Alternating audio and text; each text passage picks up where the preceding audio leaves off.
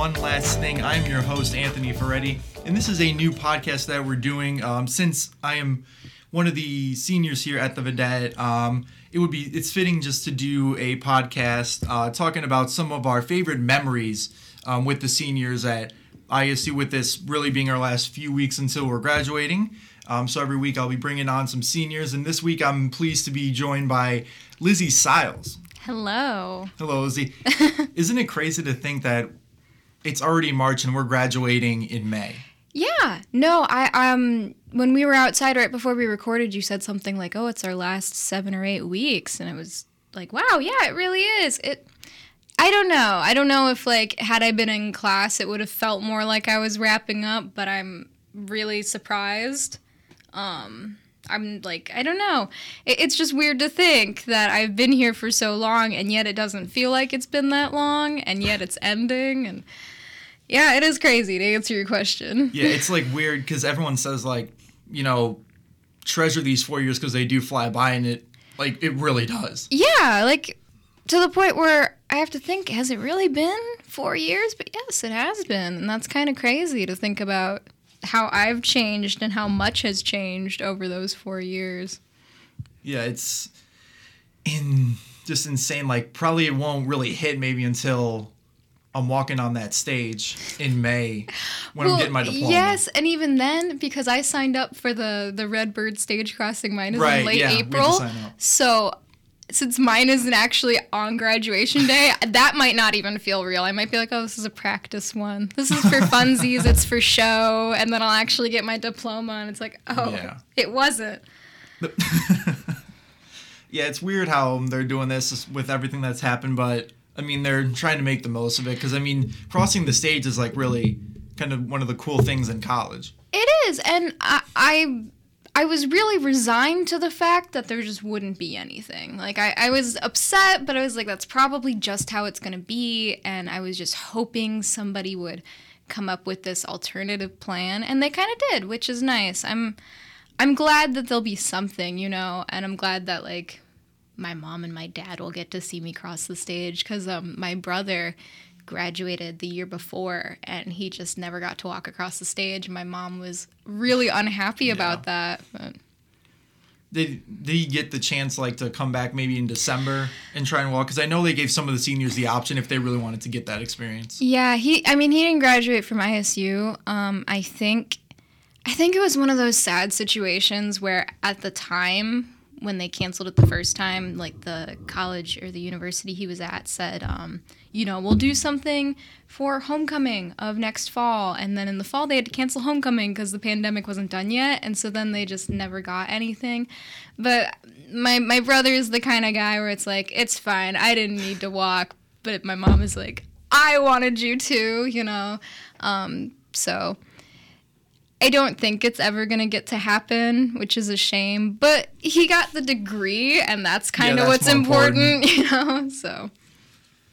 Yeah, um, so I thought it was um, kind of fitting for this first topic of the show just to start at the beginning, like what made us choose ISU. And that's going to be weird, like thinking back like four or five years when we're in high school, what made it where we wanted to go to Bloomington Normal for school? Yeah, it's really it's funny um cuz I didn't I don't know. Part of, part of me is like I shouldn't blame myself. I was literally 16 and 17 years old. Um but at the same time, I did not use like my big brain when it came to deciding what college to go to. um this is really really embarrassing.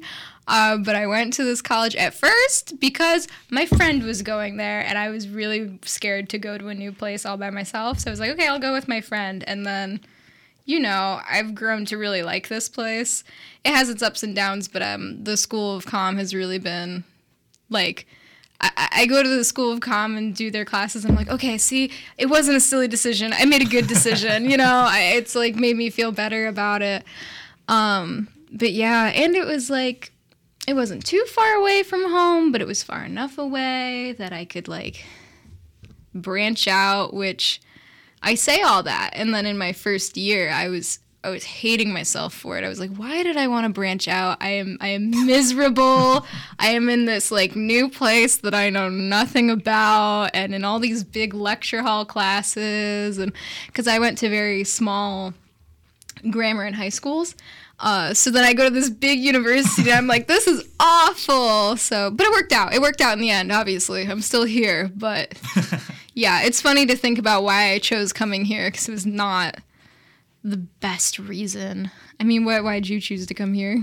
Um, for me, kind of a little bit the same. Where um, I had a bunch of friends that went to ISU. One of my neighbors, um, both of their kids went to ISU, um, and so they were like kind of really pushing for it. Um, and that's kind of what made me want to go there. But then out of all the schools that I applied to and got into, um, just I went to ISU for like those second visits, and I just felt that this was kind of the school for me because I liked it was a big school feel, but on a smaller campus. Yeah. Yeah, I felt like some of those bigger schools like Indiana, it would be nice to go there, but there's a really right. high student um, to faculty ratio, so that might not get as much like attention as I would need to in those lecture halls. There'll be like 200, 300 kids, and probably the professor won't even know who I am.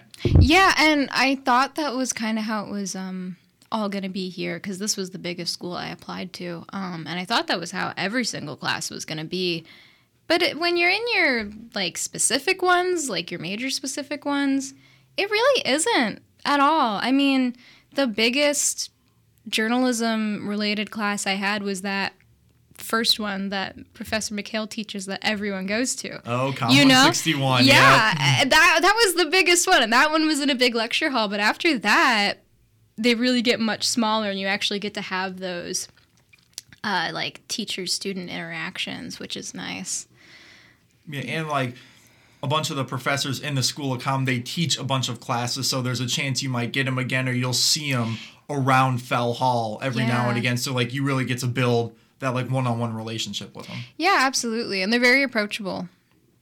I can't think of any one of them that it was like, oh, I'm scared to talk to you, you know. Um, yeah, and it's very easy to end up having like the same professor just again and again and again, which is kind of cool because yeah, like you said, you build that relationship. And looking just at the school of com, there's a lot um, that we could do like from the start, getting involved. Um, I believe you with the Vidette, you started your first semester? No. no. Um, sophomore year. Um, and I actually do have uh, McHale to thank for that because I was sitting in his class one day and and like I had mentioned, I was like, this is a big school. I am like miserable. There's too many people and I don't know how to get involved. And he was just because you know, there are news organizations and stuff here, but I had never even taken a journalism class in high school. Um, so I was like, I can't, I am not qualified to do anything here. And he was in this lecture hall running up and down the stairs like he does. And he was saying oh, yeah. stuff like, you can do this and you should just go get out there and apply. And I was like, yeah, I should. And then I did. And well, now here I am. Uh, but yeah, it was actually my first semester of sophomore year. My my freshman year, I think, was entirely all uh, gen ed classes, and um, I'm a psychology major too, so psychology classes. So I like did not get involved in the journalism side of things until my second year, and then it like has not stopped since. Are you a double major in psychology and journalism? Mm-hmm. Oh boy, nice. Yeah, thank you. I, it's nice, but it also uh, left me no time to do um, any other electives. I hear about all these really cool classes that other people take. Um, like one student took this one where you like study children's literature for a semester, and like there's like a women's history class and all this stuff, and I was like, never had time. But oh well, you know. Yeah, that's like the give and take of being a double major. Like you're getting these two degrees, but you also have to take a bunch of classes for them. Yeah, well. exactly. And there are ones where it's much more difficult to do than others, for sure. Um, psychology and journalism is an interesting one. I'm sure it's been done before. Uh, I, as, as, far as I'm aware, and if there's another psychology and journalism major out there, hit me up. But as far as I'm aware, I'm the only one I've met during my time at ISU. Um, but yeah, it, it's That's the nice thing about com degrees, though, is that they don't take that many credit hours to complete, so you can combine them with a lot of things. Yeah, that is what what's kind of nice. You can get a lot of nice degrees um, with journalism. Like for me, I'm a journalism major and Spanish minor, so that kind of like fits together. And I think psychology and journalism it does fit together. I mean, you could see like with all the reporters and stuff with all the chaos going on, it might be time to like think like the psychological effects maybe. And you would think Yeah. that because of that, I would be able to regulate myself psychologically. The answer is no, I do not. I can't figure that out. Um, actually, what it's really helpful with is um, data, because psych- psychology studies they use a lot of data, and they use. I don't. I don't. No offense. I don't mean this in a weird way, but they use data in weird ways. Like they attribute numbers to feelings, which is not something that's easily done, right? But um, it just helps you really look at data in in very critical ways, um, and helps you see patterns through it. Because you can see a study, but because of my background, I'm able to see a study and be like, well, the study, you know, attributes their statistic like they just made up the statistical measure for measuring like happiness and it's like, well, that's not really necessarily useful, you know, but um it, it it's it's interacted the two majors in ways that I didn't expect all the time, but it was very fascinating. Did you initially come in with those two majors, or did you change it when you came here? I came in with the intention uh, to do both. The way the school works, though, is I had to come in with just one and then apply to add the other one on later. So I don't think I was actually technically a journalism major until my second semester of freshman year.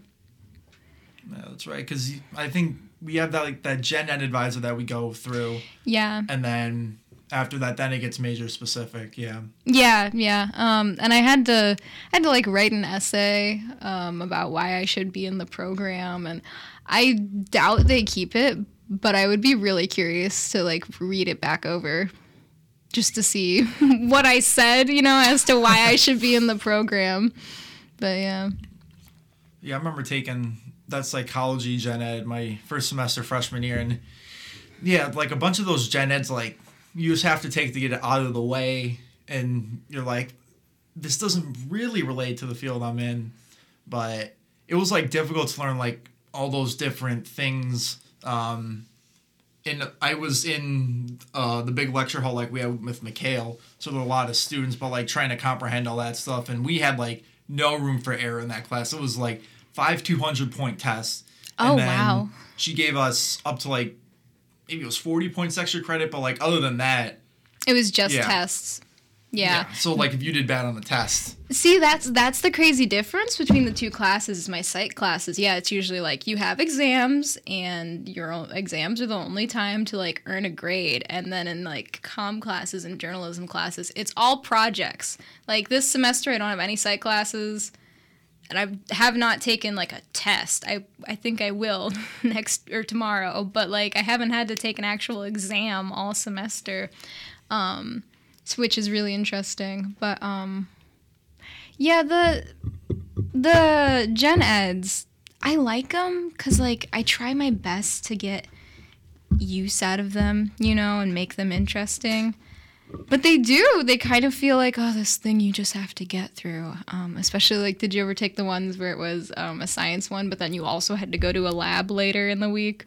yeah, with biology you had a lecture and you had a lab. Yeah, I did. I think I did chemistry and physics, and it was like, you know, the class wasn't bad, but then you also had to like carve out an hour of a day later in the week to like go to this lab and sit at a Mac and run a little virtual thing, and yeah. Yeah, I remember I took biology and geoscience, um, or no geography, or something like bio- Geology? Geology, yes.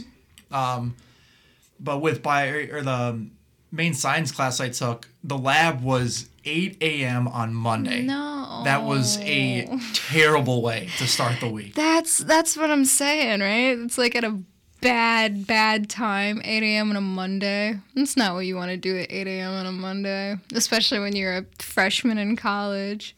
Yeah. You know, so you were in geology. Have you ever been to the Morton? I don't know if it's Morton. It's Morton or Felmley. The Rock Museum. Oh, that's where um, Paul Meister's office is. Yeah, and they have like Yes. a little rock exhibit. Yeah. I have um, been there. We had to go there first class, and then I had Meister Oh, as a professor. I mean, he was like really chill. Yeah. Um, I see. I've never taken a geology, and my friend had taken a geology, but she had never heard of the Rock Museum. So we went like, uh, what is it? We went sneaking through like Felmley trying to find it. Yeah, I, that that was that's a weird little find at ISU. But if you really like rocks and crystals, it's on the fourth floor of either Felmley or Morton, and it's just it's rocks and glass boxes, but they're pretty. Yeah, it's interesting. Like all the colors they see. Like you break it open, and you see like five different shades of purple and like this crystallized rock, and how they're like able to date it. They're like, oh yeah, this rock is 3.5 million years old. Yeah, and I love when they would put the location where they found it too. I thought that was so interesting. And it would be like like they're bigger than you think they are. These rocks. You're thinking like little like pebbles that you hold in your hand. No, this will be like a 2 foot slab of quartz crystal that's just there. So, check it out. That's my recommendation. Yeah, it is a interesting uh, museum that they have there. Um, just like just sitting out in the open. It's kind of Yeah. like something that's not really advertised. like suspiciously unguarded. I I feel like it would be very easy to steal. Not that I would ever want to, but I think it'd be really easy to steal one of those rocks if you really put your mind to it. Just because it's not watched at all, and usually there's not a lot of people in there. I mean, the time I went, I was the only one looking at the rocks.